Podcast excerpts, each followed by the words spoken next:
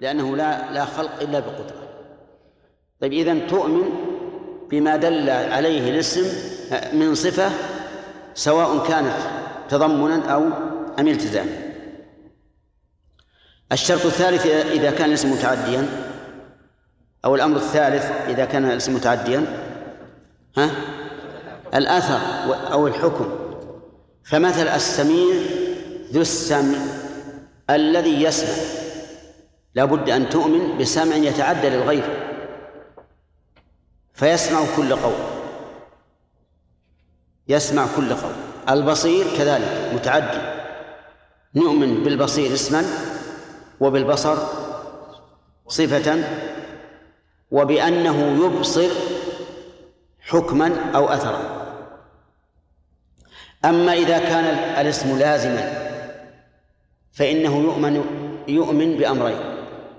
الأول الاسم والثاني الصفة. الحي لازم أو متعدي؟ كيف؟ الحي. ما هو الله يحيي؟ آه يحيي ليست من من من الحي. من المحيي. الحي وصف لازم أو الحياة وصف لازم لا يتعدى. لغير الله. فالحي إذن اسم من الأسماء اللازمة فتؤمن بالحي اسم من أسماء الله وتؤمن بالصفة التي دل عليها الحي وهي الحياة. طيب إذن إذا آمنا بهذا إذا آمنا بهذا خالفنا كل أهل التعطيل. خالفنا من لا يصف الله من لا يسمي الله باسم ولا يصف بصفة. وهؤلاء غلاة الجهمية. وخالفنا من يؤمن بأن لله أسماء ولكن لا صفات له مثل المعتزلة.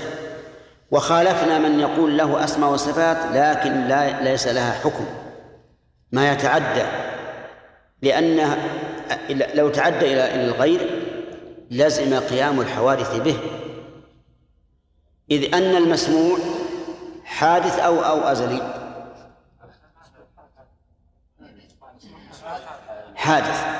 فإذا تعلق السمع بحادث صار السمع حادثا حدوث المسموع. فلزم قيام الحوادث به. إذن قل هو سميع له سمع لكن لا يسمع به. لئلا تقوم به الحوادث.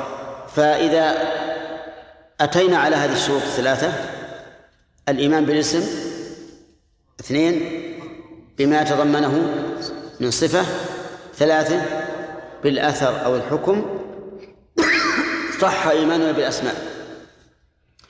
أما السميع والبصير فقد سبق لنا معناهما. وذكرنا أن السميع يدل على السمع وأن سمع الله تعالى نوعان. سمع بمعنى الإجابة مثل قوله تعالى إن ربي لسميع الدعاء.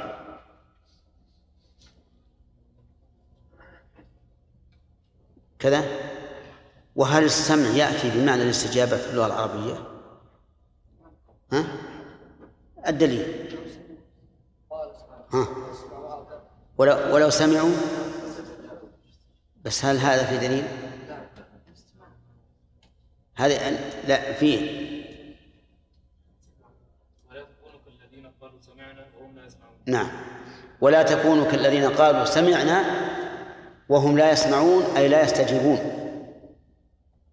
ومنه قول المصلي وأنتم كل يوم تصلون على الأقل سبعة عشر ركعة.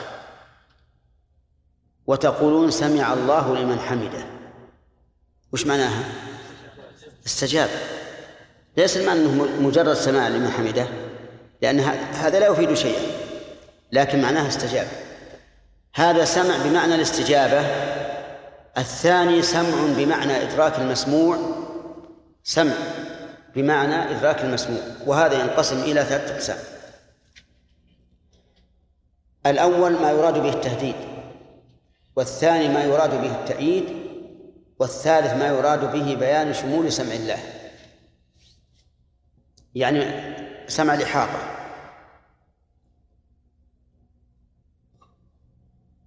كذا. مثال الأول الذي يراد به التهييد التهديد أم يحسبون أنا لا نسمع سرهم ونجواهم؟ هذا للتهديد. ولهذا قال بلى ورسلنا لديهم يكتبون.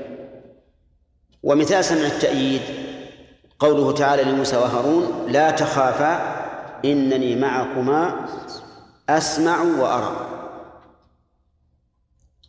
ومثال ما يراد به الإحاطة سمع الإحاطة مثل قوله تعالى قد سمع الله قول التي تجادلك في زوجها وتشتكي إلى الله والله يسمع تحور تحوركم. فصار يقسم السمع أولا إلى كم؟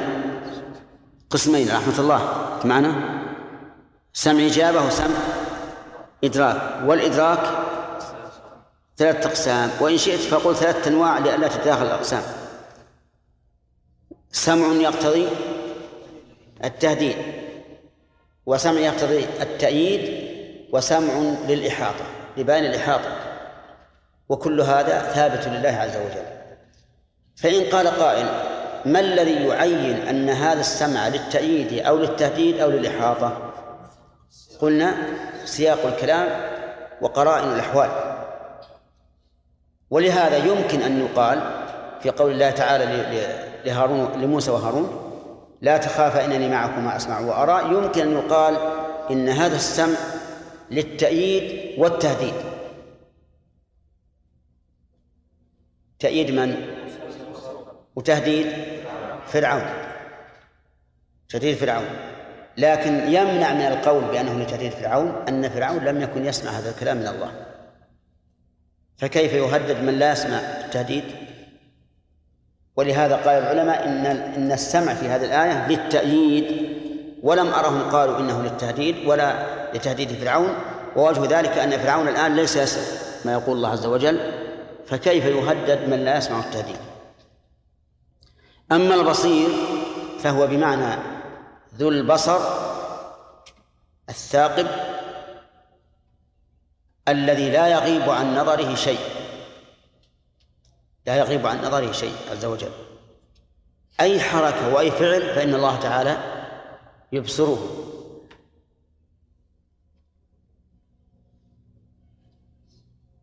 طيب.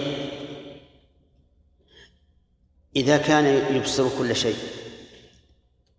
فكيف موقفنا في مثل قوله ثلاثة لا يكلمهم الله ولا ينظر إليهم ولا يزكيه قال ولا ينظر إليه فنفى النظر إليه. نقول النظر المثبت غير النظر المنفي. المنفي هو نظر الرحمة. والمثبت نظر الإحاطة. فالله تعالى ينظر كل شيء نظر إحاطة. حتى المغضوب عليهم منظورون أمام الله عز وجل. لكن نظر إيش؟ إحاطة. وأما المنفي فهو نظر الرحمة. لا ينظر إليه. وبهذا تلتئم الأدلة ويتبين أنه لا تعارض بينها. هناك بصير بمعنى العلم. لكن المتبادر منه الرؤية كما سبق. نقف على هذا انتظر. نعم. ما يحصل لأصحاب القبور لعباد القبور من الابتلاء والامتحان. لو قلنا لهم إن الله عز وجل يقول كذا ويقول كذا يعني لا يقتنعون. الإنسان المؤمن بالقرآن والمقر هذه يقتنع بالآيات لكن هؤلاء لا يقتنع بالقرآن. وبارك الله فيك غالب أصحاب القبور مسلمين. يعني يعني يرون أنهم على على على إسلام ويؤمنون بالقرآن. يؤمنون بالقرآن. هناك حجة أخرى شيخ الحجه السمعيه حجة نعم. نظرية. نعم. لمحاجته نعم. ما في هناك حجة أخرى؟ ممكن على سبيل التحدي. على سبيل التحدي. بأن يتحدى الإنسان هؤلاء بشيء يغضب آلهتهم يفعله ولا يأتي الشيء هذه يمكن يكون من باب التحدي. نعم.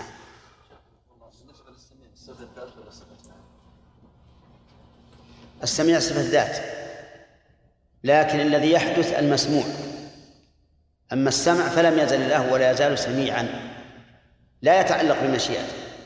وإذا أردت أن أن تعرف الفرق فإن كان يمكن أن يتخلى الله عن هذه هذه الصفة فهي صفة فعل.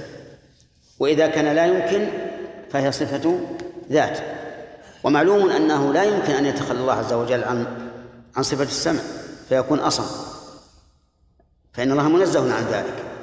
لكن الذي يحدث هو المسموع. نظر الرحمة. هل هو نفس رحمة الله عز وجل؟ أم يقصد بها؟ يعني ما مقصود بالنظر؟ المقصود أن الله ينظر إليه نظرا يرحمه به. مهم هي بنفس الرحمة. ولهذا تفرق الآن بين النظر إلى ولدك الذي أرضاك والنظر إلى ولدك الذي أغضبك.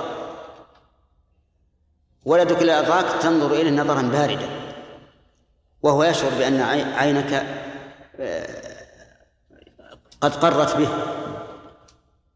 قرت من القر وليس من القرار. من القر وهو البرودة. ولهذا أقر الله عينك أي أي بردها. ما منها قرها سكنها حتى لا تتحرك. طيب.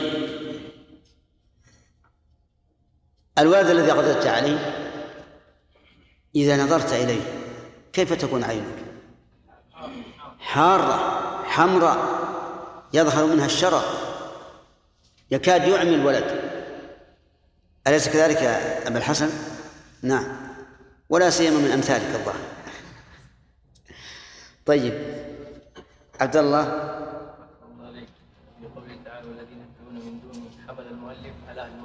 نعم. ومر علينا أيضا ان المشركين دائما المؤلف يحمل على أهل مكه نعم. ربما ان الايه الصورة يعني نزلت في مكه فربما المؤلف حمل على هذا اي نعم. ما نقول هذا اي لكن ما يصح هذا. يعني السبب العبرة بعموم اللفظ لا بخصوص السبب. هو هو له وجهة نظر. وأقوى من هذه الوجهة قوله اولم يسيروا في الأرض فينظر. بعد الآية هذه اولم يسيروا في الأرض فينظر. لكن نحن نقول العبرة بعموم اللفظ. والسبب لا يخصص العام وإذا ذكر بعض حكم يتعلق ببعض أفراد العام لا يقتضي تخصيصه أيضا كما هي القاعدة. نعم. التعبير مثلا إذا قلنا هذا العمل أقرب إلى نظر رحمة الله.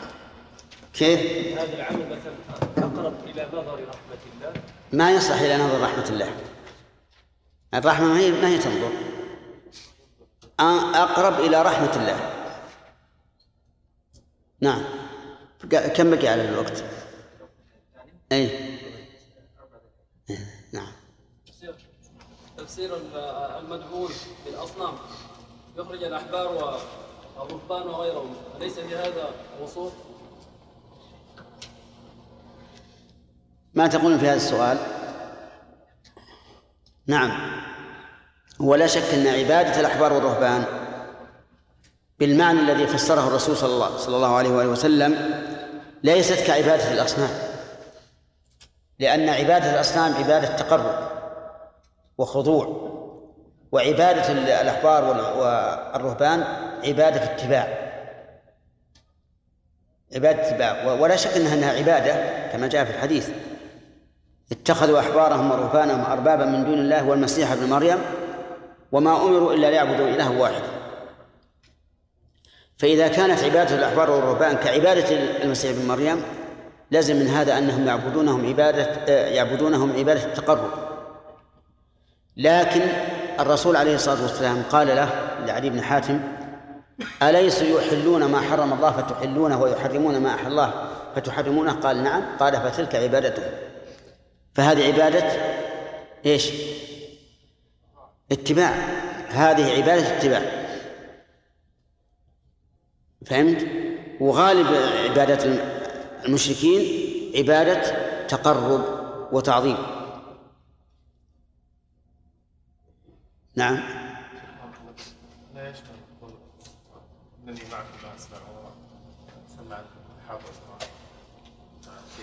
نعم. هي هي هي, هي السمع هنا سمع إحاطة لكنه يراد به النصر والتأييد لأن مجرد الإحاطة حتى فرعون يسمعه الله عز وجل. نعم إيش؟ ما هي احسن؟ والله الكتب متعددة ومختلفة في المنهج فمثلا مجرد الإثبات إثبات العقيدة من أحسن ما يكون العقيدة الوسطية لأن كلها مبنية على آيات وأحاديث من جهة المناقشة والمحاجة من أحسن ما رأيت الصواعق المرسلة. ابن القيم ومختصره. هذا من أحسن ما يكون لطالب العلم في المناقشة. الصواعق المرسلة على غزو الجهمية والمعطلة ومختصره أيضا. هذا مفيد. لأنه يذكر رحمه الله أمهات المسائل اللي فيها الخلاف ثم يناقش هؤلاء أو يجادل بالأصح من مناقشة يجادل هؤلاء. حتى يتبين الحق. والله نسيت من هو له. الموصلي وش اسمه؟ بس الموصلي فقط. على كل حال مختصر معروف. مختصر الصواعق المرسلة بهذا الاسم. نعم. هل يجوز تصنيف الشرك يعني مثلا من الآية المذكورة آه، آية الرحمن اتخذوا أحبارهم ورهبانهم أربابا نسمي يعني هذا شرك الطاعة أو شرك الاتباع. إيش هو شرك الاتباع؟ شرك الطاعة. لكن ذاك شرك عبادة. ولهذا من أحسن حدود الطاغوت ما قاله ابن القيم ما تجاوز به العبد حده من معبود أو متبوع أو مطاع. المعبود الأصنام. والمتبوع العلماء والمطاع الأمراء. هذا أحسن ما يقال في حد طاغوت لكن باعتبار باعتبار الطاغي أما باعتبار المعبود أو المتبوع أو المطاع هؤلاء ليسوا طواغيت باعتبار ذواتهم لأن العالم قد لا يرضى بهذا الشيء والأمير كذلك والمعبود كذلك. لكن باعتبار الفاعل هي طواغيت. باعتبار الفاعل يعني أنه طغى فيها هي محل طغيانه. معنى كونها طواغيت أنها محل طغيانه وليست هي طاغية. فعيسى بن مريم عليه الصلاة والسلام معبود. هل نقول أنه طاغوت؟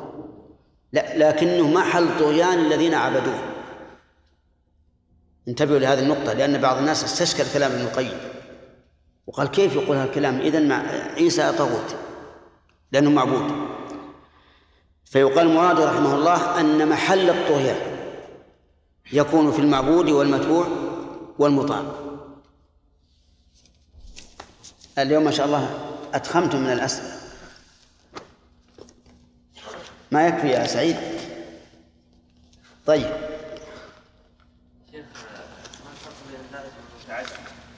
اي اللازم ما لا ينصب المفعول به والمتعدي ما ينصب المفعول به سمع تنصب المفعول به ولا لا؟ ها؟ حي عظم ها؟ طيب وش معنى؟ هل هل يمكن أن تتسلط عظم على شيء؟ عظم هو بنفسه. أما عظم صحيح متعدي لكن عظم لازم هو المتعدية. لازم لا شك. جل لازم. فالعظيم من أسماء الله اللازمة والعلي من أسماء الله اللازمة والأجل أو الجليل من أسماء الله اللازمة. نعم.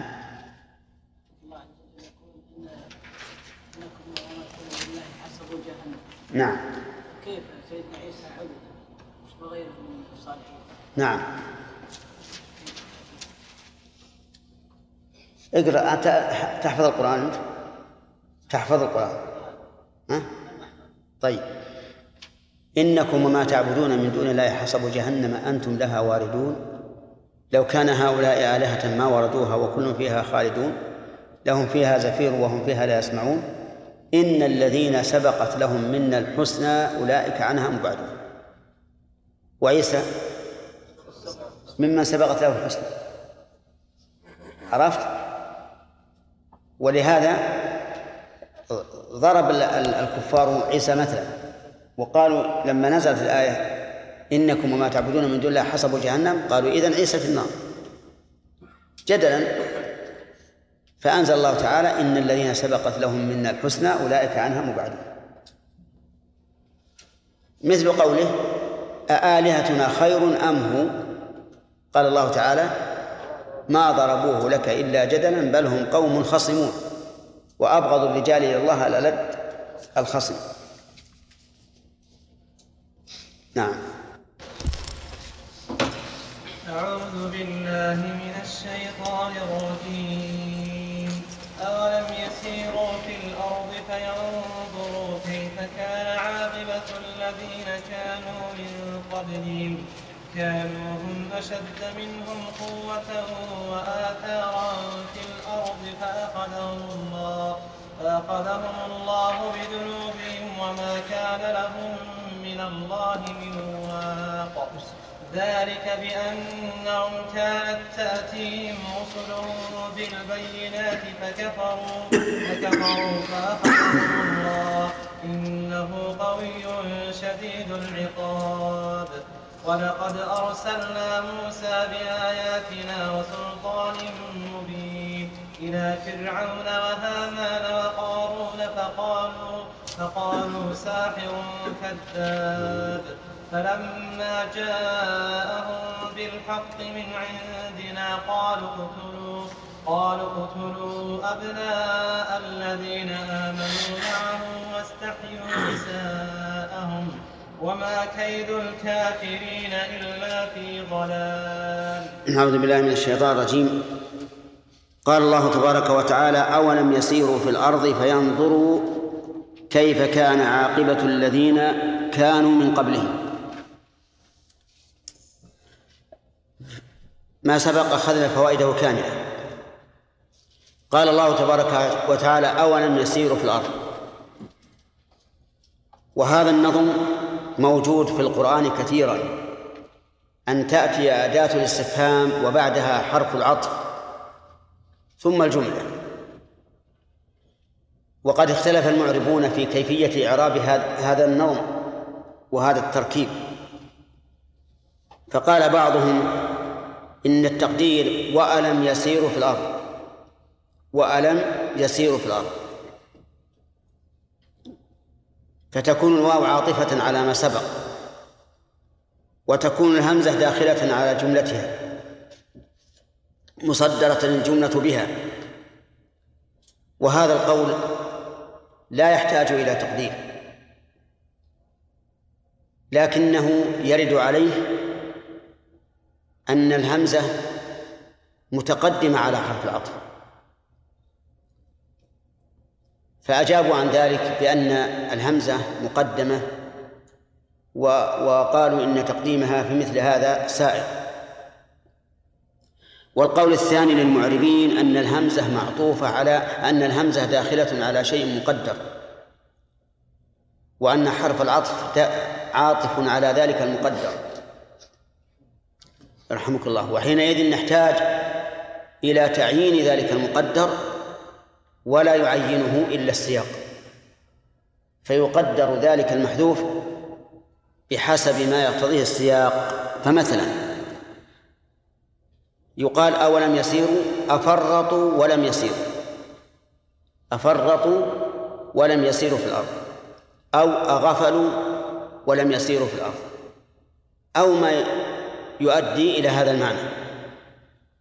وقولها ولم يسيروا في الأرض هل المراد سير القلوب بالنظر والتأمل والتفكر أو المراد سير الأقدام حتى يقف الإنسان على ما حصل للأمم السابقة بعيني رأسه؟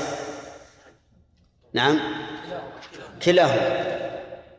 كلاهما فمن لم يتيسر له أن أن يسير بقدمه فليسر بقلبه.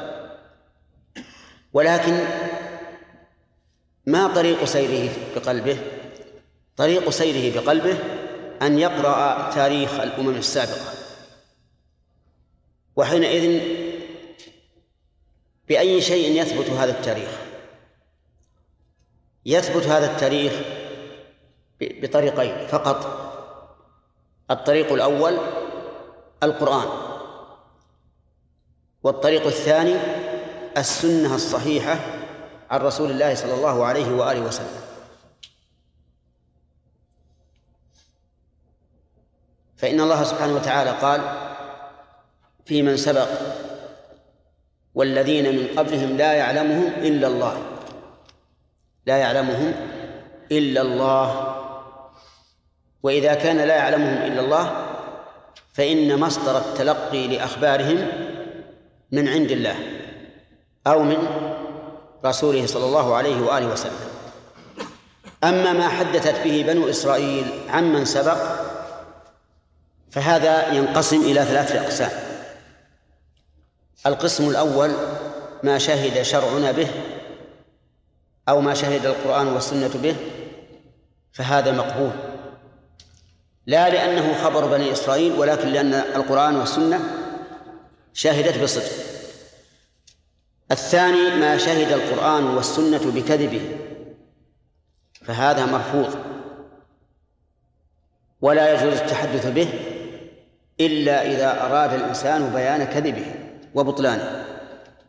القسم الثالث ما لم يشهد الوحي بصدقه ولا كذبه أي ما ليس في القرآن ولا في السنة تصديقه ولا تكذيبه فهذا قال فيه النبي صلى الله عليه وآله وسلم حدثوا عن بني إسرائيل ولا حرج. فيكون من الكلام الذي يباح نقله لكن لا فائدة منه فلا يشتغل به عما هو أهم منه. وبهذا نعرف كيف نسير بقلوبنا في أخبار ما سبق. فصارت مصدر التلقي في أخبار من سبق المصدر الأساسي الأكيد هو الكتاب والسنة. وأما ما وقع من أخبار بني إسرائيل فعرفتم أنه على ثلاثة أقسام. وقوله أولم يسيروا في الأرض قال بعض المعربين إن في هنا بمعنى على لأنه لا يمكن السير في جوف الأرض بناء على أن في للظرفية والظرف محيط بالمظروف. كما إذا قلت الماء في الإناء فإن الإناء محيط به والماء في جوفه. ولكن ربما يقول قائل إن هذا غير متعين لأن المراد في الأرض أي في مناكب الأرض. كما قال تعالى هو الذي جعل لكم الأرض ذلولا فامشوا في مناكبها. وتكون الظرفية هنا ظرفية الأجواء أي في جو الأرض في أجواء الأرض. والأجواء ظرف لما لمن يسير فيها.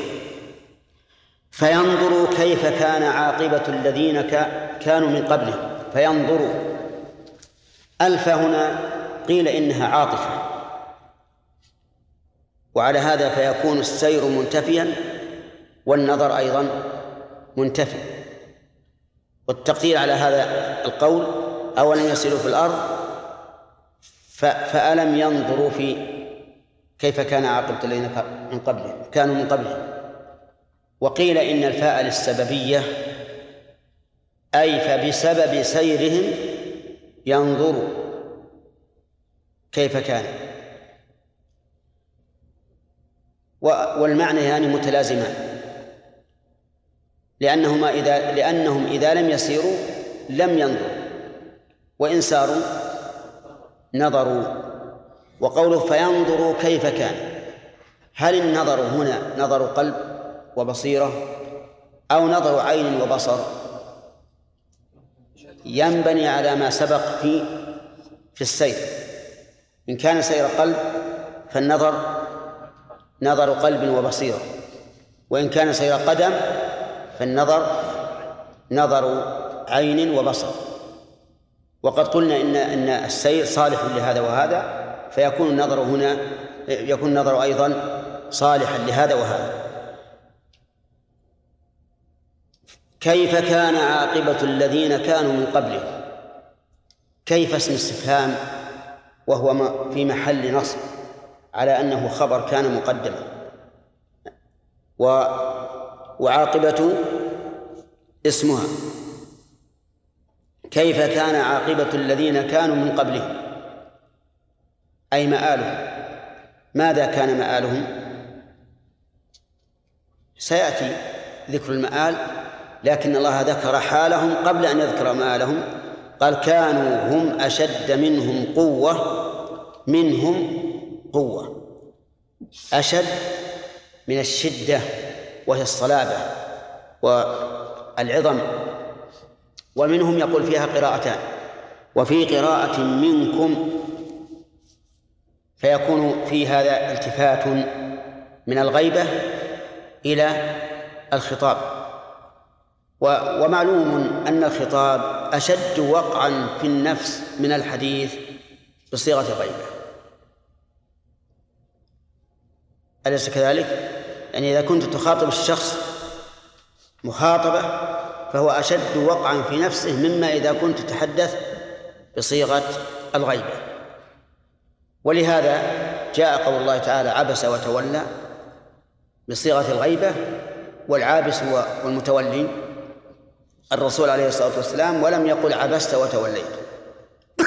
لأن الخطاب أشد وقعا من الغيبة وقوله في قراءة منكم. اعلم أن اصطلاح المؤلف رحمه الله أنه إذا قال في قراءة فهي سبعية. وإذا قال وقرئ فهي شاذة ليست سبعية. وفي قراءة منكم أشد قوة وآثارا في الأرض من مصانع وقصور. فهم أقوياء الأبدان ولهم من الآثار في الأرض أكثر مما عند هؤلاء الذين كذبوا رسول الله صلى الله عليه وآله وسلم. والشاهد في هذا ظاهر في ديار ثمود. فإن كل من شاهدها تبين له كيف كانت قوة القوم. وكذلك آثار عاد في الأحقاف التي اطلع عليها وقال الله فيها إرم ذات العماد التي لم يخلق مثلها في البلاد. قوة عظيمة. حتى إن عادا قالوا من أشد منا قوة؟ فماذا كانت حال حالهم؟ قال تعالى فأخذهم الله أهلكهم بذنوبهم وما كان لهم من الله مواق هؤلاء القوم الأشداء الذين لهم من الآثار ما يبهر العقول أخذهم الله بذنوبهم أهلكهم بسبب ذنوبهم وذنوبهم مكونة من شيئين التكذيب والتولي. فهم مكذبون للخبر متولون عن الأمر. فكذبوا الأخبار وخالفوا الأوامر وقعوا فيما نهوا عنه وتركوا ما أمروا به وكذبوا ما يلزمهم تصديقه. فأخذهم الله بذنوبهم. والباء هنا للسببية. وما كان لهم من الله من واق. ما نافية؟ ومن متعلقة بواق. واق اسم كان دخلت عليه من الزائدة للتوكيد. وأصل واق أصلها واقي فحذفت الياء للتخفيف. أي ما كان لهم أحد من أحد يقيهم من عذاب الله. حتى إن ابن نوح عليه الصلاة والسلام لم يقه من عذاب الله قربه من نوح ولا دخوله في العموم.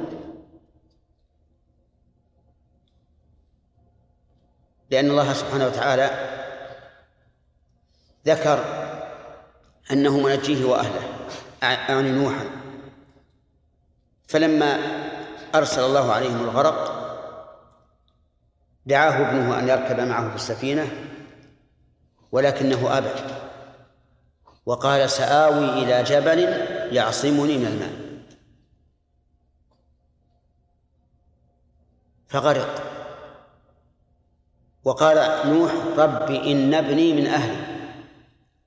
وقد وعده الله أن ينجيه وأهله. فقال الله تعالى إنه ليس من أهله إنه عمل غير صالح فلا تسألني ما ليس لك به علم. إني أعظك أن تكون من الجاهلين. فلم يق هذا الابن قربه من أبيه. أحد أولي العزم من الرسل. ولكنه هلك في من هلك.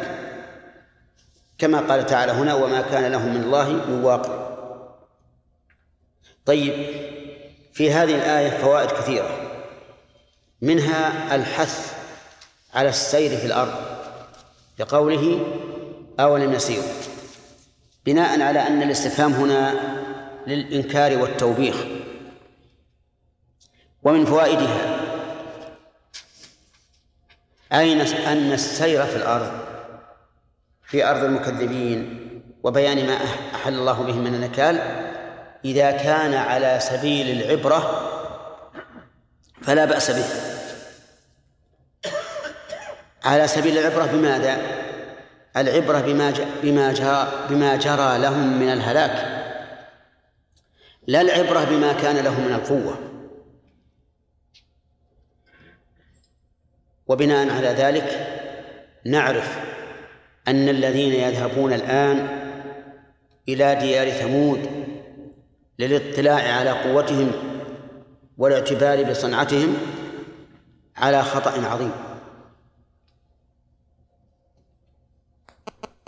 لأنهم لم يسيروا في الأرض السير الذي أمر الله به بل ساروا في الأرض السير الذي نهى عنه رسول الله صلى الله عليه وآله وسلم.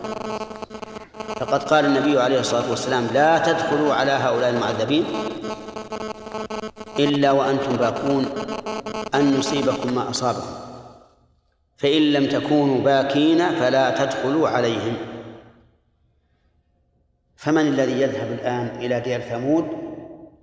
يقف يشاهد آثارهم وهو نعم وهو يبكي. لا أحد إلا من هداه الله عز وجل وتبين له الحق وإلا فإنهم يذهبون يتفرجون. والعجب أن بعض الجهال منا يرون أن هذا من الآثار المحترمة. فيقال سبحان الله الآثار المحترمة أيها الجهال هي الكتاب والسنة. آثار الوحي. أما آثار المكذبين للرسل فليست محترمة. ثم هل هي آثار آبائكم وأجدادكم؟ آثار قوم فنوا وأعقبهم أناس ثم أناس ثم قرون كثيرة. لكن هذا من الجهل والتقليد الأعمى. الذي يجعل القوم يتعلقون بالآثار المادية دون الآثار المعنوية. ومن فوائد هذه الآية الكريمة أن عاقبة الذين كانوا من قبلهم عاقبة سيئة لقوله كيف كان عاقبة الذين كانوا من قبلهم إلى قوله فأخذهم الله.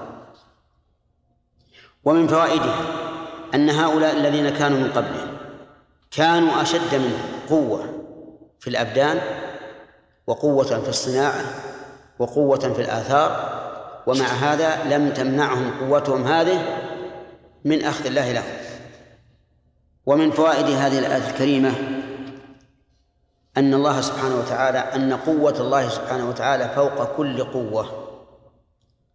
فإنه قال كانوا أشد منهم قوة ومع ذلك أخذهم الله عز وجل. ذلك لأن الله تعالى إذا أراد شيئا قال له كن يكون. لا يحتاج أن يأتي بأحد يساعده ولا يحتاج إلى صنع قنابل أو مدافع. لا كن فيكون. انظروا إلى عاد افتخروا بقوتهم فأهلكهم الله تعالى بألطف الأشياء. سخر عليهم الريح ولم يسخرها لهم بل سخرها عليهم وهي الريح من ألطف الأشياء. فدمرتهم تدمر كل شيء بأمر ربها فأصبحوا لا يرى إلا مساكنهم. حتى كانوا كأعجاز نخل خاوية. يقولون إن الريح تحمل الواحد منهم حتى يكون في عنان السماء. ثم ترده إلى الأرض فينقلب منحنيا كأنه عجز نخل خاوية. وأعجاز النخيل إذا رأيتموها تجدون أن النخلة قد قالت هكذا تقوست. هؤلاء الذين كانوا أشد أقوياء يقفون على أقدامهم أصبحوا كأنهم أعجاز نخل خاوية والآية الثانية كأنهم أعجاز نخل منقعر. فرعون قال لقومه يا قوم أليس لي ملك مصر؟ وهذه الأنهار تجري من تحتي أفلا تبصرون؟ بماذا أهلكه الله؟ أهلكه الله بأن أخرجه من مصر الذي التي كان يفتخر بها باختياره. خرج مختارا بل خرج وكأنه غانم كأنه رابح في المعركة. ثم أهلكه الله بجنس ما يفتخر به. بماذا؟ بالماء. أهلكه الله بالماء. ليتبين أن القوة قوة الله سبحانه وتعالى. وأن الله أشد من هؤلاء قوة. نعم. نكمل الفوائد يقول آه، من فوائد الآية الكريمة أن الله تعالى إذا أراد بقوم سوءا فلا مرد له. لقوله وما كان لهم من الله من واق. وقد بين الله ذلك صريحا في قوله إن الله لا يغير ما بقوم حتى يغيروا ما بأنفسهم وإذا أراد الله بقوم سوءا فلا مرد له. لا يقي دون دون ما أراد الله لا قصور ولا مدافع ولا طائرات ولا أي شيء. وما لهم وما لهم وما كان لهم من الله من واقع ومن فوائد ذلك ومن فوائد الآية الكريمة وهي التي بعدها إثبات الأسباب وأنه لا يجني جان إلا على نفسه. من أين تؤخذ؟ من قوله ذلك بأنهم إلى آخره وقد تقدم لنا شرح هذه المسألة أعني مسألة الأسباب وتأثيرها واختلاف الناس فيها. وبينا أن أعدل الأقوال وأصح الأقوال أن الأسباب إيش؟ لها تأثير مباشر لكن ليس تأثيرا ذاتيا بنفسها ولكن بما أودع الله تعالى فيها من القوى المؤثرة. ومن فوائد الآية الكريمة إثبات عدل الله عز وجل وأنه لا يؤاخذ أحدا بدون ذنب. لقوله ذلك بأنهم كانت تأتيهم رسلهم بالبينات. ومن فوائد الآية الكريمة أنه ما من أمة خلت إلا وقد جاءتها رسلها. لقوله كانت تأتيهم رسلهم بالبينات. ها؟ لا. إلى وين؟ ها؟ بس؟ طيب. على كل حال هذه المسألة لابد نتمها. كل أمة جاءها نذير جاء وجاءها رسول أنذرها وبين لها. وقد أقر وقد أقرت هذه الأمم بذلك. قال الله تبارك وتعالى في سورة الملك كلما ألقي فيها أي في النار فوج سألهم خزنتها ألم يأتكم نذير؟ قالوا بلى قد جاءنا نذير فكذبنا وقلنا ما نزل الله من شيء إن أنتم إلا في ضلال كبير. ثم قالوا لو كنا نسمع أو نعقل ما كنا في أصحاب السعير فاعترفوا بذنبه. وقال تعالى وإن من أمة إلا خلا فيها نذير. وهذا من تمام رحمة الله عز وجل وحكمته أن أرسل الرسل مبشرين ومنذرين لئلا يكون للناس على الله حجة بعد الرسل ولأجل مصلحة الخلق. نحن لولا رسول الله عليه الصلاة والسلام أرسله الله إلينا. هل نعرف كيف كيف نتوضأ؟ هل نعرف كيف نصلي؟ ما نعرف لكن من رحمة الله عز وجل أن أرسل إلينا رسولا علمنا كيف نتوضأ كيف نصلي ثم ما الذي يترتب على على هذا الوضوء والصلاة؟ مغفرة الذنوب إذا توضأ الإنسان فإن خطاياه تخرج مع آخر قطرة من قطر الماء وإذا صلى فالصلوات الخمس مكفرات لما بينهن. وإذا توضأ في بيته وأسبغ الوضوء وخرج إلى المسجد لا يخرج إلى الصلاة لم يخطو خطوة واحدة إلا رفع الله له بها درجة وحط عنه بها خطيئة. أحصي خطواتك من بيتك إلى المسجد في اليوم والليلة خمس مرات. كثير. كل هذا من فضل الله عز وجل. ولولا أن الله هدانا هداية إرشاد ونسأل الله تعالى أن يتممها بهداية التوفيق لولا ذلك لهلكنا. ولم نعرف كيف نعبد الله. فهذا من رحمة الله عز وجل أنه أرسل الرسل إلى الأمم ليبينوا لهم. وإذا قلتم إننا لم نصل إلى هذه الآية فأنتم مصدقون ونجعلها غدا إن شاء الله. نعم. لو شاء. شيخ الله. هل الإنسان مأجور على خطواته إذا جاء إلى المسجد وإذا عاد منه؟ أي نعم. أما إذا جاء إلى المسجد فقد سمعت نعم.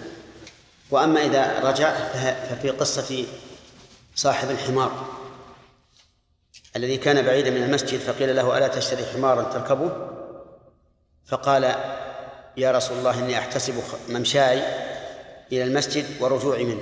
فقال لك ما احتسبت. فإذا احتسب الإنسان هذا فله ما احتسبه. لكن يا إخواني أنا أقول لكم إنه يفوتنا كثيرا الاحتساب. ولا لا؟ كثيرا يفوتنا. نصلي نريد أن نؤدي الصلاة اللي علينا فقط. لكن لا نشعر بأننا نحتسب أجرها وأننا سنجد أجر هذه الصلاة أو أجر هذا الوضوء أو أجر هذه الخطى. هذه تفوتنا كثيرا. والاحتساب له أثره لا من جهة الثواب ولا من جهة أنه أنه يحث المرء على العمل. لأن الإنسان إذا عمل أنه إذا عمل جوزي يزداد عملا لكن إذا عمل على أنه فرض عليه يؤديه فقط صار كالذي يقضي الدين عن نفسه فيعطيه الدائن. فلذلك أنا أحث نفسي وإياكم على هذه المسألة. مسألة الاحتساب. وش معنى الاحتساب؟ أنه يريد بعمله الأجر والثواب. قال الله تعالى محمد رسول الله والذين معه أشداء على الكفار رحماء. بينهم تراهم ركعا سجدا. إيش؟ اسمع الاحتساب. يبتغون فضلا من الله ورضوانه. احتسب الأجر من الله عز وجل. ونسأل الله أن يذكرنا ذلك ويعين عليه. نعم. شيخ العبرة الإنسان إذا دخل في مكان. إذا؟ إذا القوم الذين أهلكوا شيخ يعني هل كل قوم أهلكوا شيخ أم الكفار كذلك الذين لم يأتهم عذاب مثلا؟ هل لا لا. المراد الذين أهلكوا. عذاب فقط. إي نعم. ذكرنا الذي يذهب إلى إيش؟ مدائن صالح فهو على خطر عظيم. ولكن لو قال قائل أنا لا أتأثر بالقرآن ولكن أتأثر بمشاهدة هذه الأقوام السابقة لأخذ العبرة والعبرة. هذه صار ذهب ليأخذ العبرة. والإنسان يذهب ليأخذ العبرة لا شك أنه سيتأثر. لكن أكثر الناس أو كثير من الناس الآن يذهبون ليعتبروا بما عندهم من القوة لا بأخذ الله لهم. نعم بارك الله فيك يعني الانسان يعني يقدم على الانسان يدعوه فيرى ان هذا الانسان يعني كثير من المعاصي عنده معاصي معاصي كثيره فيتذكر تذكر قوله تعالى كذلك كنتم من قبل ما الله عليكم من الإنسان يتذكر ذنوب الماضي يعني قبل يعني التزامه فما يعني ما يعني يجزم أنه يعني بهذا الرجل كيف؟ يعني ما يكون في يعني مثل ما ما يعني يقضي معاه الولاء والبراء الكافي. يعني أهل المعاصي في ولاء وبراء معهم. يعني انسان يعني على معصية كبيرة. عنده كبائر وكذا طيب طيب إيه؟ لابد يكون في ولاء وبراء. نعم. نعم ما يعني الايه هذه تمنع تمنع الانسان يعني ان هو يكمل هذا الوجه إنه إيش؟ يعني ينفذ هذا يعني ما فهمت الآن عط- عط- عطني القضية بدون مقدمات ونتائج وأشياء قل هل يجوز أن أن أذهب إلى كذا؟ هذا سؤالك أنت يعني تقول هل يجوز أن أذهب إلى رجل عاصي؟ يعني هو يضيق صدري لما أذهب إليه إيه. وارى المعاصي وهو طبعا ما يتقبل مني من أول مرة نعم. صدري ويدخل الشيطان مع هذا الأمر بالوسوسه والسؤال الآن. نعم. والسؤال هل تذهب إليها ولا تذهب؟ طيب اذهب. ما دام ما دام ما دمت تريد الذهاب للدعوة فاذهب صدري إذا ضاق صدرك اصبر. حتى حتى اللي يدعو الناس في السوق وفي المسجد يضيق صدره إذا رأى رآهم على منكر اصبر. ما دمت تريد أن تدعوه. أما إذا إن ذهبت تريد أن تكرمه فلا يجوز. نعم.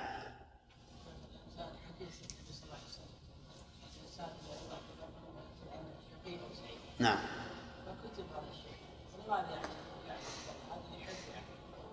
صحيح. هذه حجة. واحتج بها الصحابة على الرسول عليه الصلاة والسلام. لما قال لهم ما منكم من أحد إلا وقد كتب مقعده من الجنة ومقعده من النار. قالوا يا رسول الله ففيما العمل؟ ليش نعمل أجل فقال اعملوا فكل ميسر لما خلق له. نقول أنت مكتوب أنك في الجنة أو في النار بسبب عملك. فاعمل لأهل لعمل أهل الجنة لا تكون من أهلها. نعم. إيش؟ قرى قوم لوط مثل قرى ثمود وعاد على الجواز آه، العلماء يقولون لا فرق. كل شيء تذهب لأجل يتبين لك آثارهم وقوتهم وتعجب بهذه القوة فهو لا يجوز. نعم. على حكاية وإنكم لتمرون عليهم مصبحين وبالليل. هذه حكاية عن شيء واقع. كما قال الرسول لا تتبعون سنن من كان قبلكم. هل معنى ذلك ان إن الرسول يفسح لنا المجال؟ خبر. خبر عن أمر واقع أو سيقع وكما أخبر أن المرأة تذهب من صنع إلى حضر الموت لا تخشى إلا الله. انتهى الوقت.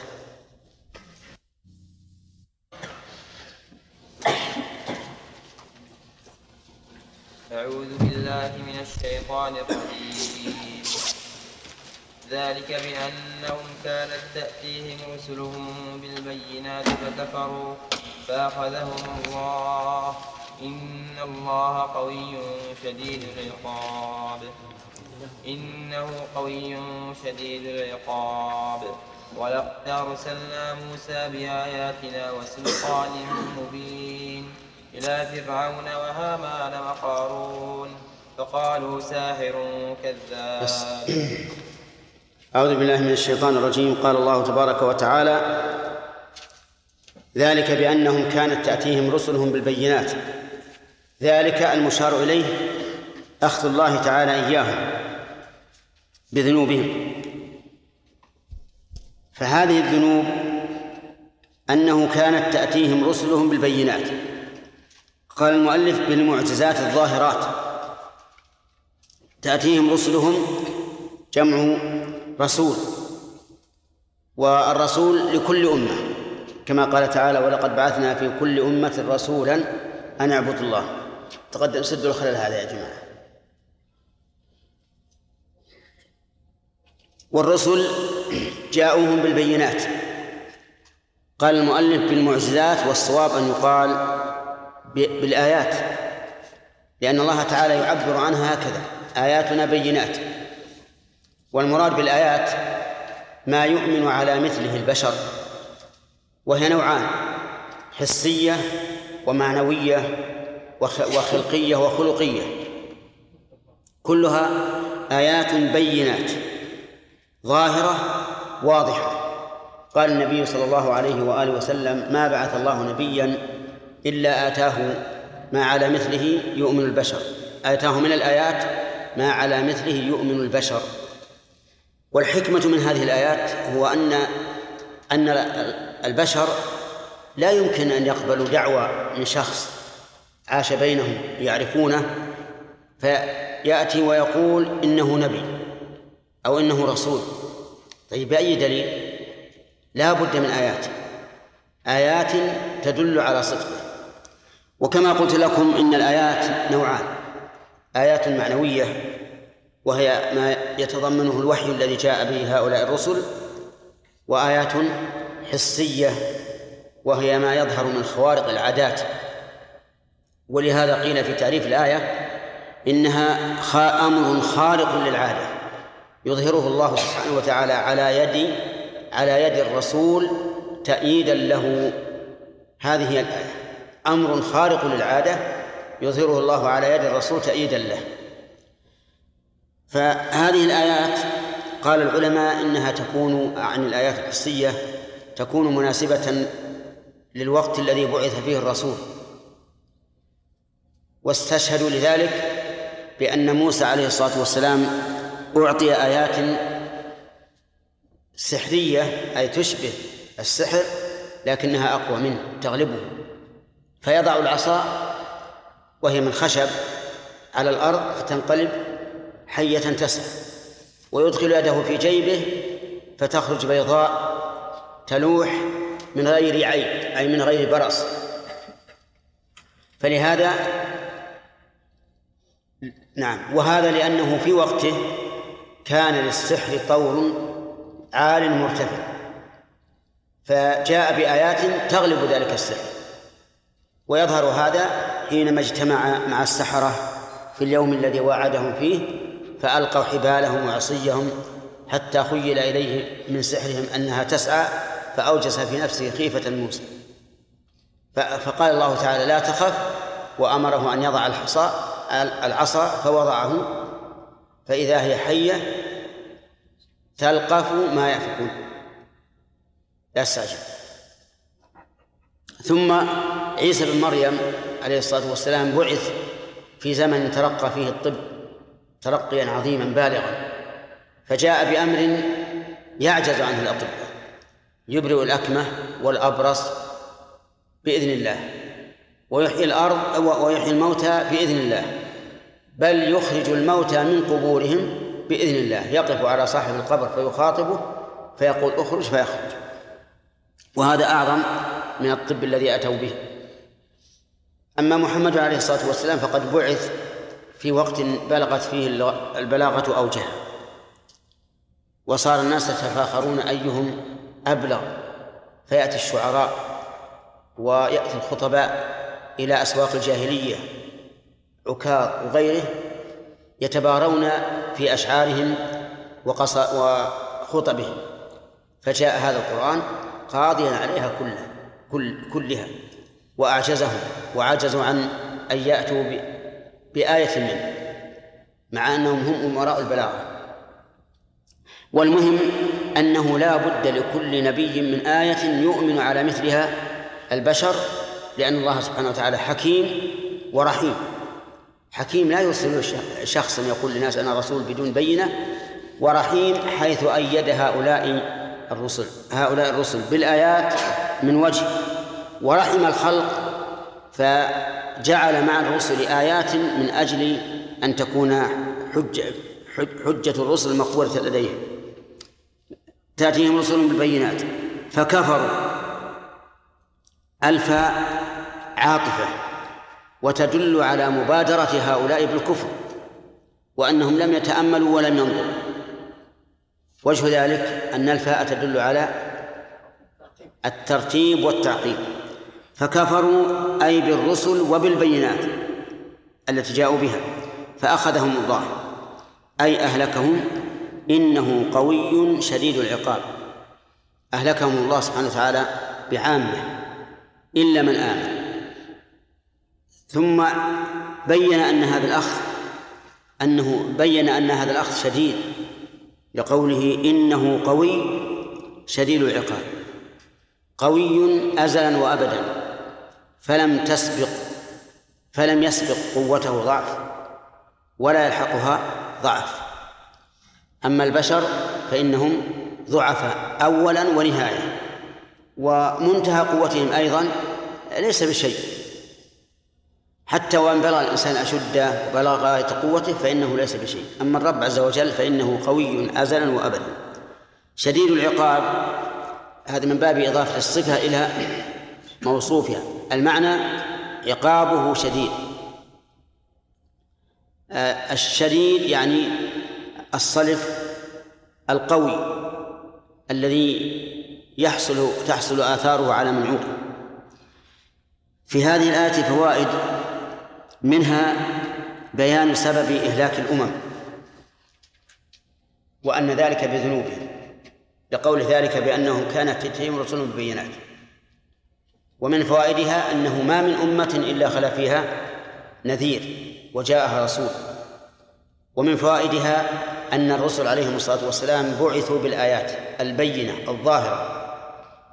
ومن فوائدها إقامة الحجة على الخلق بإرسال الرسل أولا ثم بتأييدهم بالآيات البينات التي لا تدع مجالا للشك أو للإنكار. ومن ومن فوائد هذه الآية أن هؤلاء الذين أرسل إليهم لم يشكروا النعمة بل بادروا بالكفر والتكذيب. ومن فوائدها أن أنه أنه لو تأمل العاقل ما جاءت به الرسل ما أدى ذلك إلى كفره.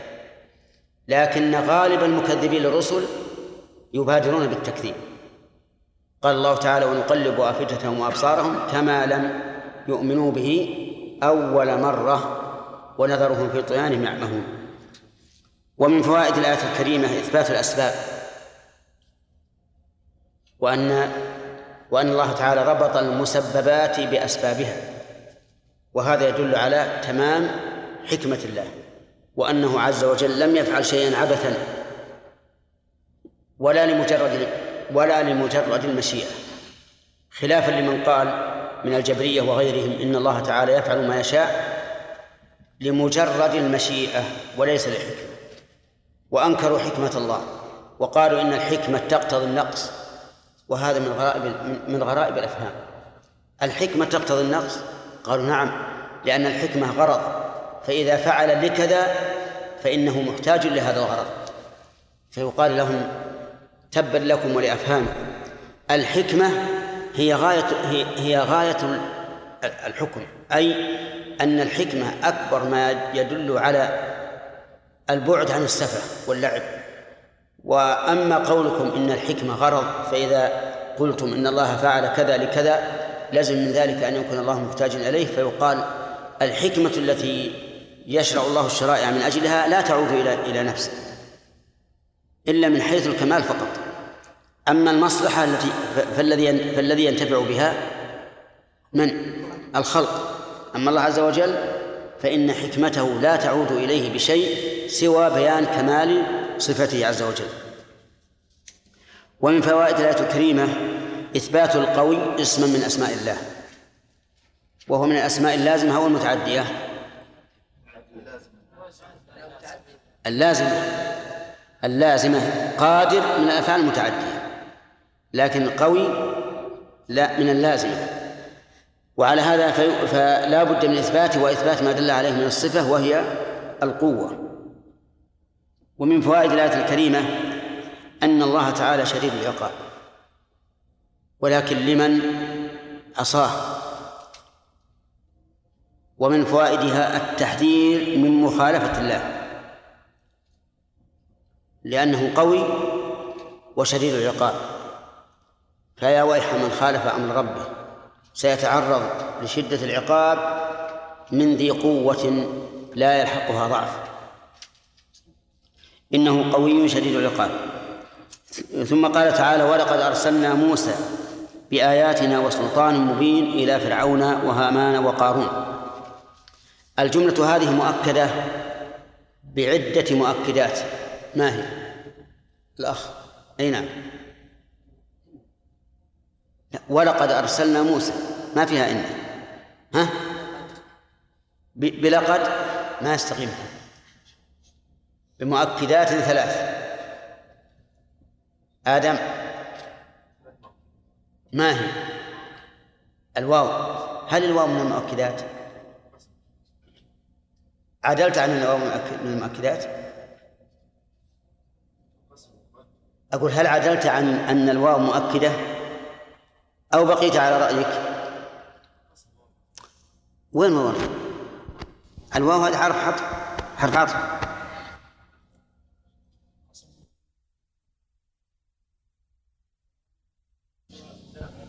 واللام؟ وقد. الصيغة تأتي كثيرا في القرآن. لقد لقد فيقال كما قيل أن هذه جملة مؤكدة بثلاث مؤكدات. واللام في جوابه وقد ولقد أرسلنا موسى وسلطان مبين. موسى هو ابن عمران أفضل أنبياء بني إسرائيل وأعظمهم وأشدهم وهو من أشد الأنبياء وأقواهم ويدلك على على ذلك ما فعله قبل قبل النبوة وما فعله بعد النبوة. فقبل النبوة مر برجل من قومه يخاصم رجلا من من عدوه فوكزه موسى. وهذا يدل على قوته وشدته. وبعد النبوة لما رجع ورأى أنهم أشركوا بالله غضب غضبا شديدا. فألقى الألواح الألواح التي كتب الله بها التوراة. ألقاها. قال بعضهم فتكسرت.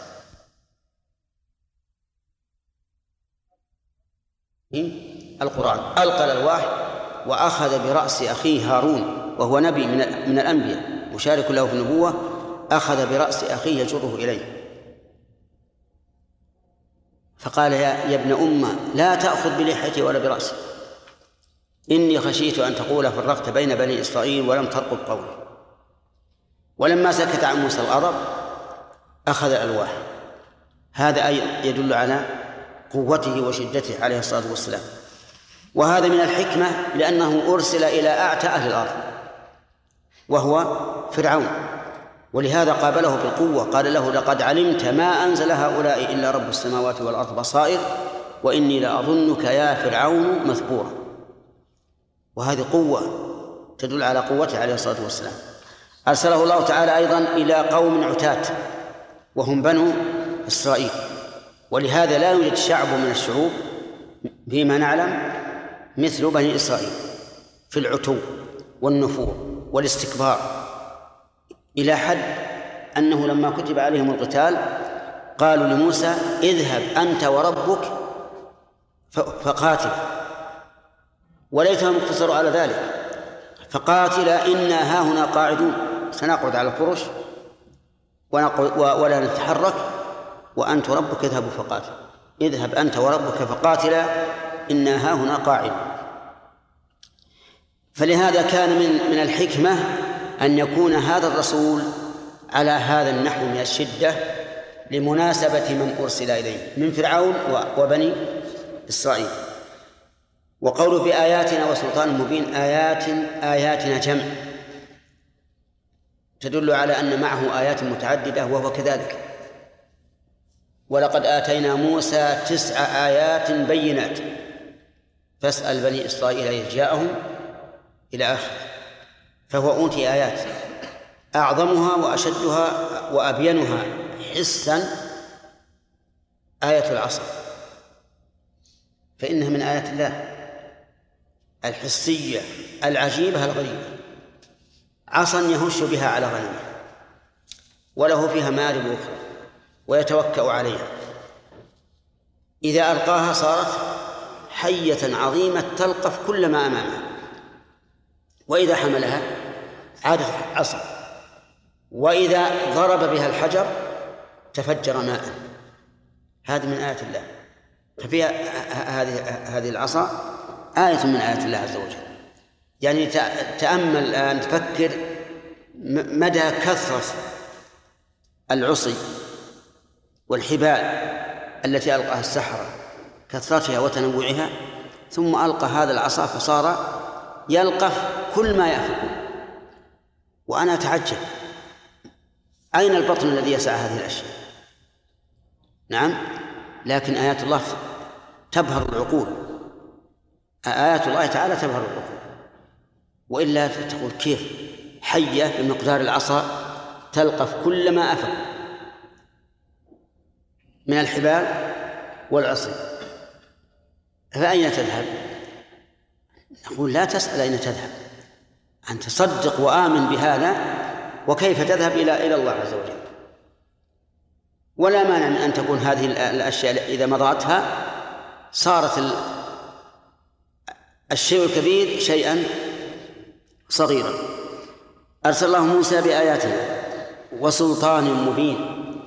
السلطان كل ما يكون للإنسان به سلطة أي حجة وقوة ويختلف باختلاف السياق.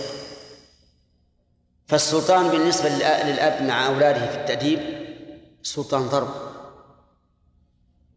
والسلطان في من دعوا إلى الله عز وجل سلطان بيان. والسلطان أيضا في من جودل سلطان حجة وهو يختلف باختلاف المواضع. المهم أنه ما كان فيه سلطة على الغير فهو سلطان. وقوله مبين يحتمل أن تكون من اللازم ويحتمل أن تكون من المتعدي. وذلك أن أبانا الرباعي يكون لازما ويكون متعديا فتقول أبنت له الحق وتقول أبان الصبح أي بان وظهر فهي رباعية صالحة للتعدي واللزوم. فإن قال قائل كيف يكون فعلا واحد صالحا للتعدي واللزوم؟ قلنا نعم يصح اللغة العربية واسعة. رجع فعل ماضي ثلاثي يكون لازما ويكون متعديا. يقولون لئن رجعنا إلى المدينة. هذا لازم ولا متعدي؟ لازم. فإن رجعك الله إلى طائفة منهم. هذا متعدي. فلا مانع من أن يكون الفعل الواحد لازما في سياق متعديا في سياق آخر ومن ذلك أبان فهل قوله سبحانه وتعالى وسلطان مبين؟ معناها بين أو مبين مظهر للحق. ننظر أيهما أبلغ. البين في نفسه أو المبين لغيره؟ الثاني لأن المبين لغيره لا بد أن يكون بينا في نفسه. وعلى هذا فكلمة مبين من من من, من المتعدي تكون أشمل وأوسع معنى وما كان أشمل وأوسع معنى فإنه يؤخذ به.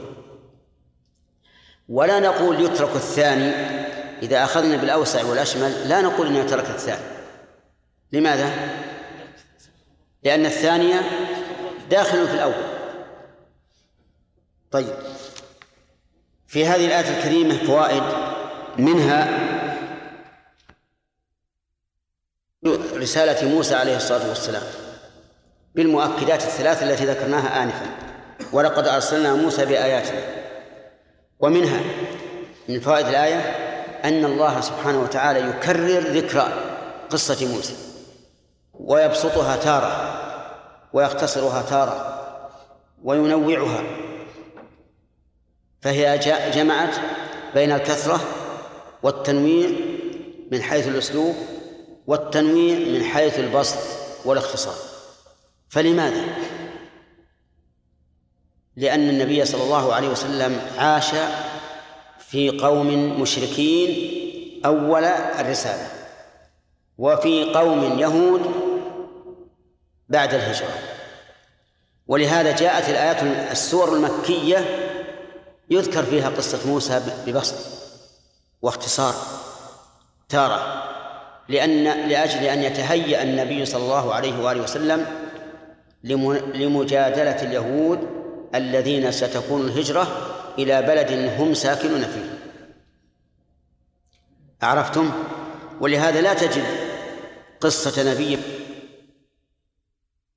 قصة موسى عليه الصلاة والسلام لا في تنوعها ولا في تكرارها ولا في أسلوبها. من فوائد الآية الكريمة فضيلة موسى صلى الله عليه وسلم وذلك بما أكرمه الله به من الرسالة. ومن ومن فوائد الآية الكريمة أن موسى صلى الله عليه وسلم أوتي آيات. وبين الله تعالى في آية في آية أخرى أنها تسع تسع آيات.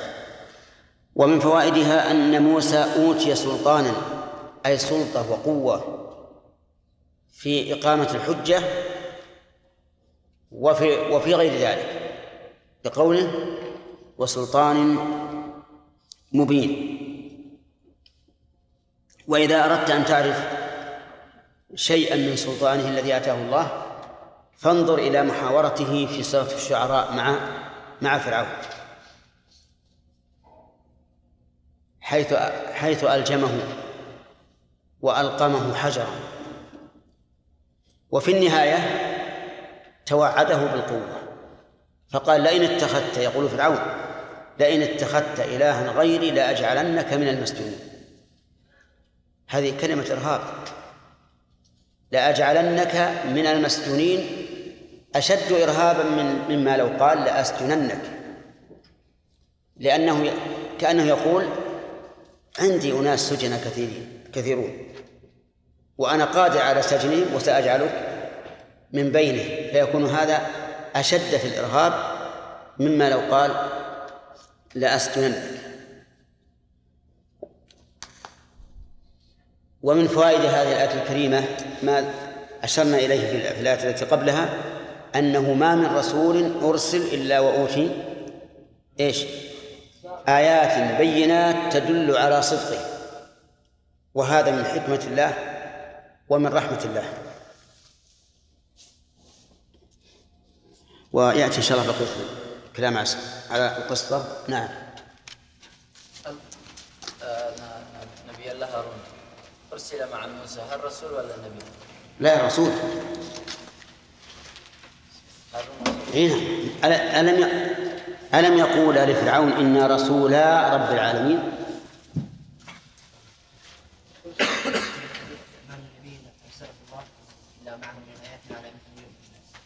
يوم البشر. ها؟ يعني مثل الآيات اللي جاء بها. عددا وكيفية. لا لا لا. ما على مثله يؤمن البشر بحسب الذين أرسل إليه. يعني معناه أن الآيات التي يأتي بها الرسل يؤمن البشر على مثله. يعني أنها آيات مقنعة. نعم. من يستخدم بعض علماء جرح التعديل؟ إذا تكلموا في رجل يقولون هذا الرجل كعصا موسى تلقف ما يأفكون وبعض الإخوان يمزح بها يقول للآخر أنت كعصا موسى تلقف ما يأفكون فيصح مزح مثل هذا. أنا أرى أنه حتى المحدثون اللي يقول هذا نسأل الله لهم العفو. لا ينبغي أن يقول هكذا لأنه يخشى أن تستعمل استهزاء. وإن كان المحدثون لا لا يريدون هذا إطلاقا. فالأولى أن يقال هذا الرجل مثل آية وهذا الرجل واسع الاطلاع هذا الرجل واسع العلم وما أشبه ذلك.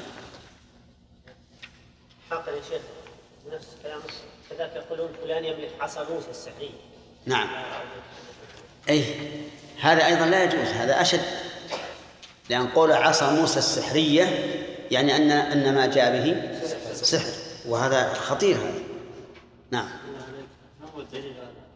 أن الله يحاسب الناس في نصف يوم. أولا أحاديث وردت في هذا والثاني قوله تعالى أصحاب الجنة يومئذ خير مستقرا وأحسن مقيلا.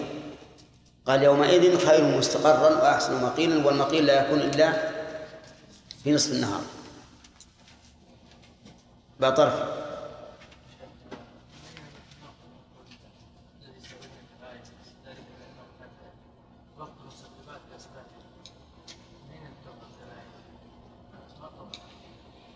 لو رفعت السماعة شوي علشان أقول ارفع السماعة شوي. الخط مبسوط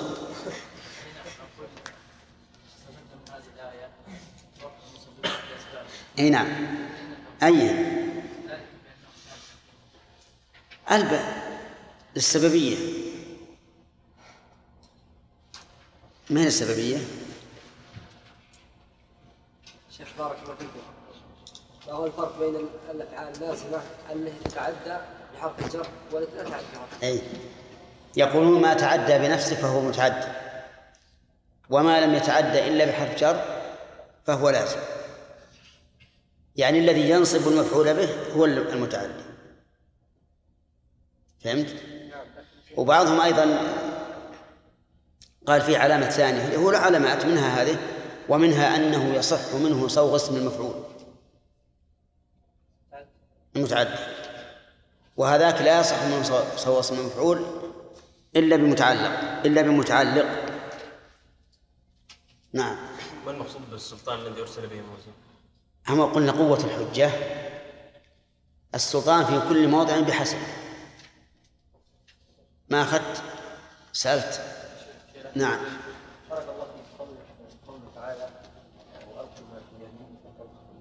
تلقف تلقف بسكون الفاء. نعم.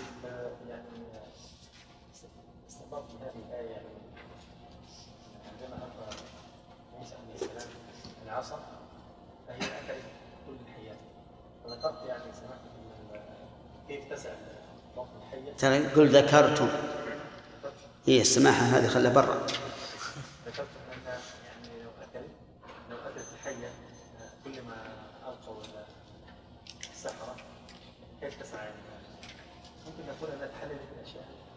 تحللت؟ لا لا. يعني قوله تعالى وهي بالذباب يعني اذا اخذ يقول العلماء تحليلات الاشياء طب يعني. يقول الديوان اذا اخذ شيء من الطعام فإنه لن يستطيع سبحان الله يعني لن يستطيع أحد أن يأخذه. يعني الذبابه لما تأخذ شيء يتحلل أنا قلت يعني أخذها. لا لا. هو على كل حال إذا إذا دخل في فمها ما- لابد أن يتحلل بسرعة. لكن على مرأى الناس يرونها تلقف تأكل. ما تأكل لكن يتحلل ما يستطيع يعني ما ما تفشل. يمكن ما ندري أنا ذكرنا هذا. قلنا يمكن. نعم شيخنا يمكن ان نقول مثل قول الذين قالوا أن القرآن يستدل به غير موضع يقول الله سيرني عصا موسى وكذا إيش؟ قول الله سيرني عصا موسى أه، الله إيش؟ الله إيش؟ قول آه، عند القحطاني الاندلسي يقول الله سيرني عصا موسى له يتلقف ثعبان. اي يعني هذا من باب المشابهة من باب التشبيه. هذا الفرق بين هذه وب- وبين ما, ذكره أبو الحسن. هذا يقول كأنني عصا موسى يلقف آه، حججكم الضعيفة والباطلة نعم.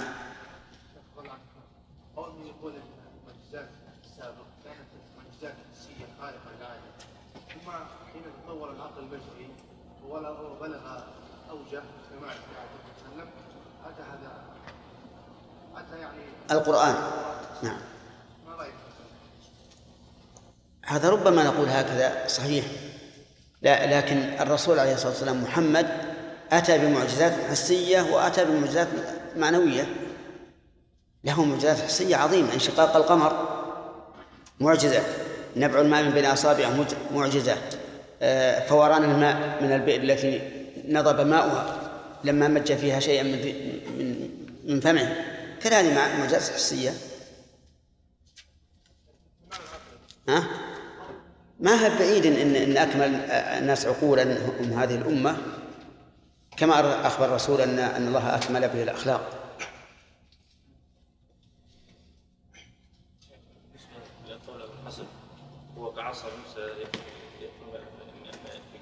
نعم معروف أن المحدثين أحيانا يطلقون عبارة و- ويريدون المعنى منها نعم. لا يريدون يعني يعني ما ما إيش؟ يريدون المعنى يعني مثلا كأنهم يقولون آه، يعني يأخذ عن عن الكذابين والوضاعين هكذا نعم. فقلتم يعني كانك اعترضت يا شيخ لا ينبغي. إي نعم، نعم. ما وجه يعني عدم القول به؟ إي نعم لأن نقول إن إن عصا موسى عليه الصلاة والسلام صار آية. ولقف كل ما يفكون. وهذا الرجل مهما كان لا يمكن أن يستوعب. والله عز وجل فينظر. أخذنا فاء السببية أنها تنصب إيش هنا لا تنصب إيش أي؟ وين؟ وين اللي نصب؟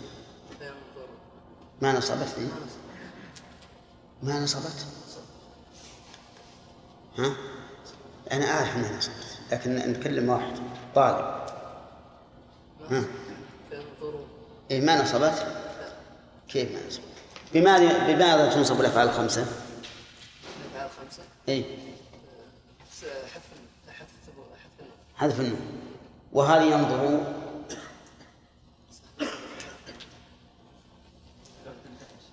يلا أعوذ بالله من الشيطان الرجيم.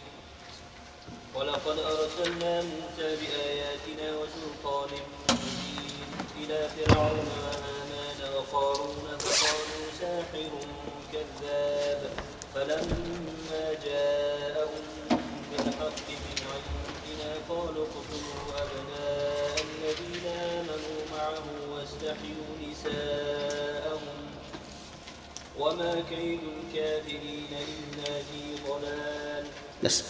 أعوذ بالله من الشيطان الرجيم. قال الله تبارك وتعالى ولقد أرسلنا موسى بآياتنا وسلطان مبين. ما هي الآيات التي أرسل بها موسى؟ طرفي كم آية؟ تسع آيات. نعم. آه، ألبى في قوله بآياتنا عقيل ما معناها؟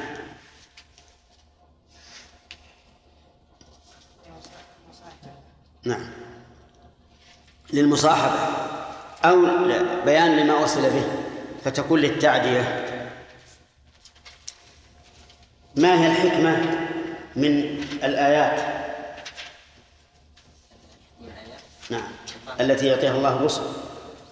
لكي يعني يبين صدق هؤلاء الرسل. نعم.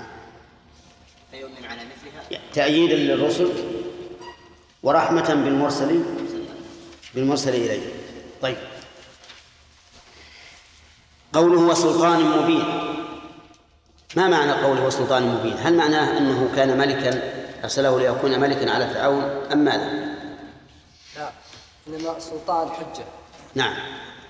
ومبين أي ظاهر أو مظهر. نعم. أو كلاهما. أو كلا أو كلا طيب. وكل شيء لل- للإنسان فيه سلطة يسمى سلطان سواء كان حجة أو علم أو سلاح أو غير ذلك. طيب. تسع الآيات التي أرسل بها موسى عدها علينا نوشان. بسم الله الرحمن الرحيم. أولا العصا نعم. ثانيا ال- اليد. نعم. ما في جيبه ثالثا ال- الجراد. الطوفان. الطوفان. والجراد. والجراد. والقمة. والضفادع. والدم. كم هذه؟ هذه سبع. نعم.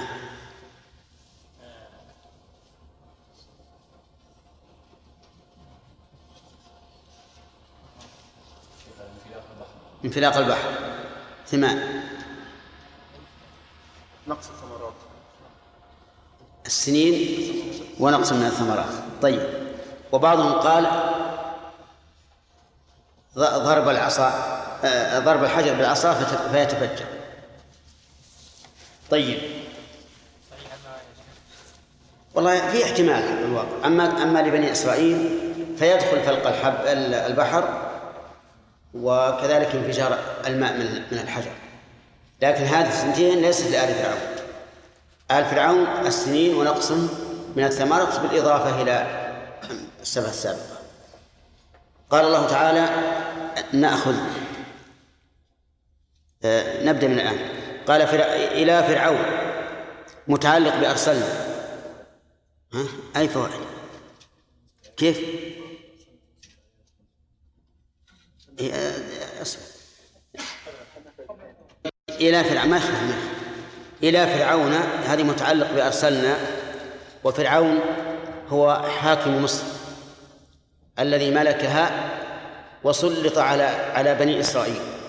فكان يقتل أبناءهم ويستحيي نساءهم. قيل إنه كان يفعل ذلك من أجل أنه قيل له أو قال له بعض الكهنة إنه سيكون في بني إسرائيل رجل يكون زوال ملكك على يده.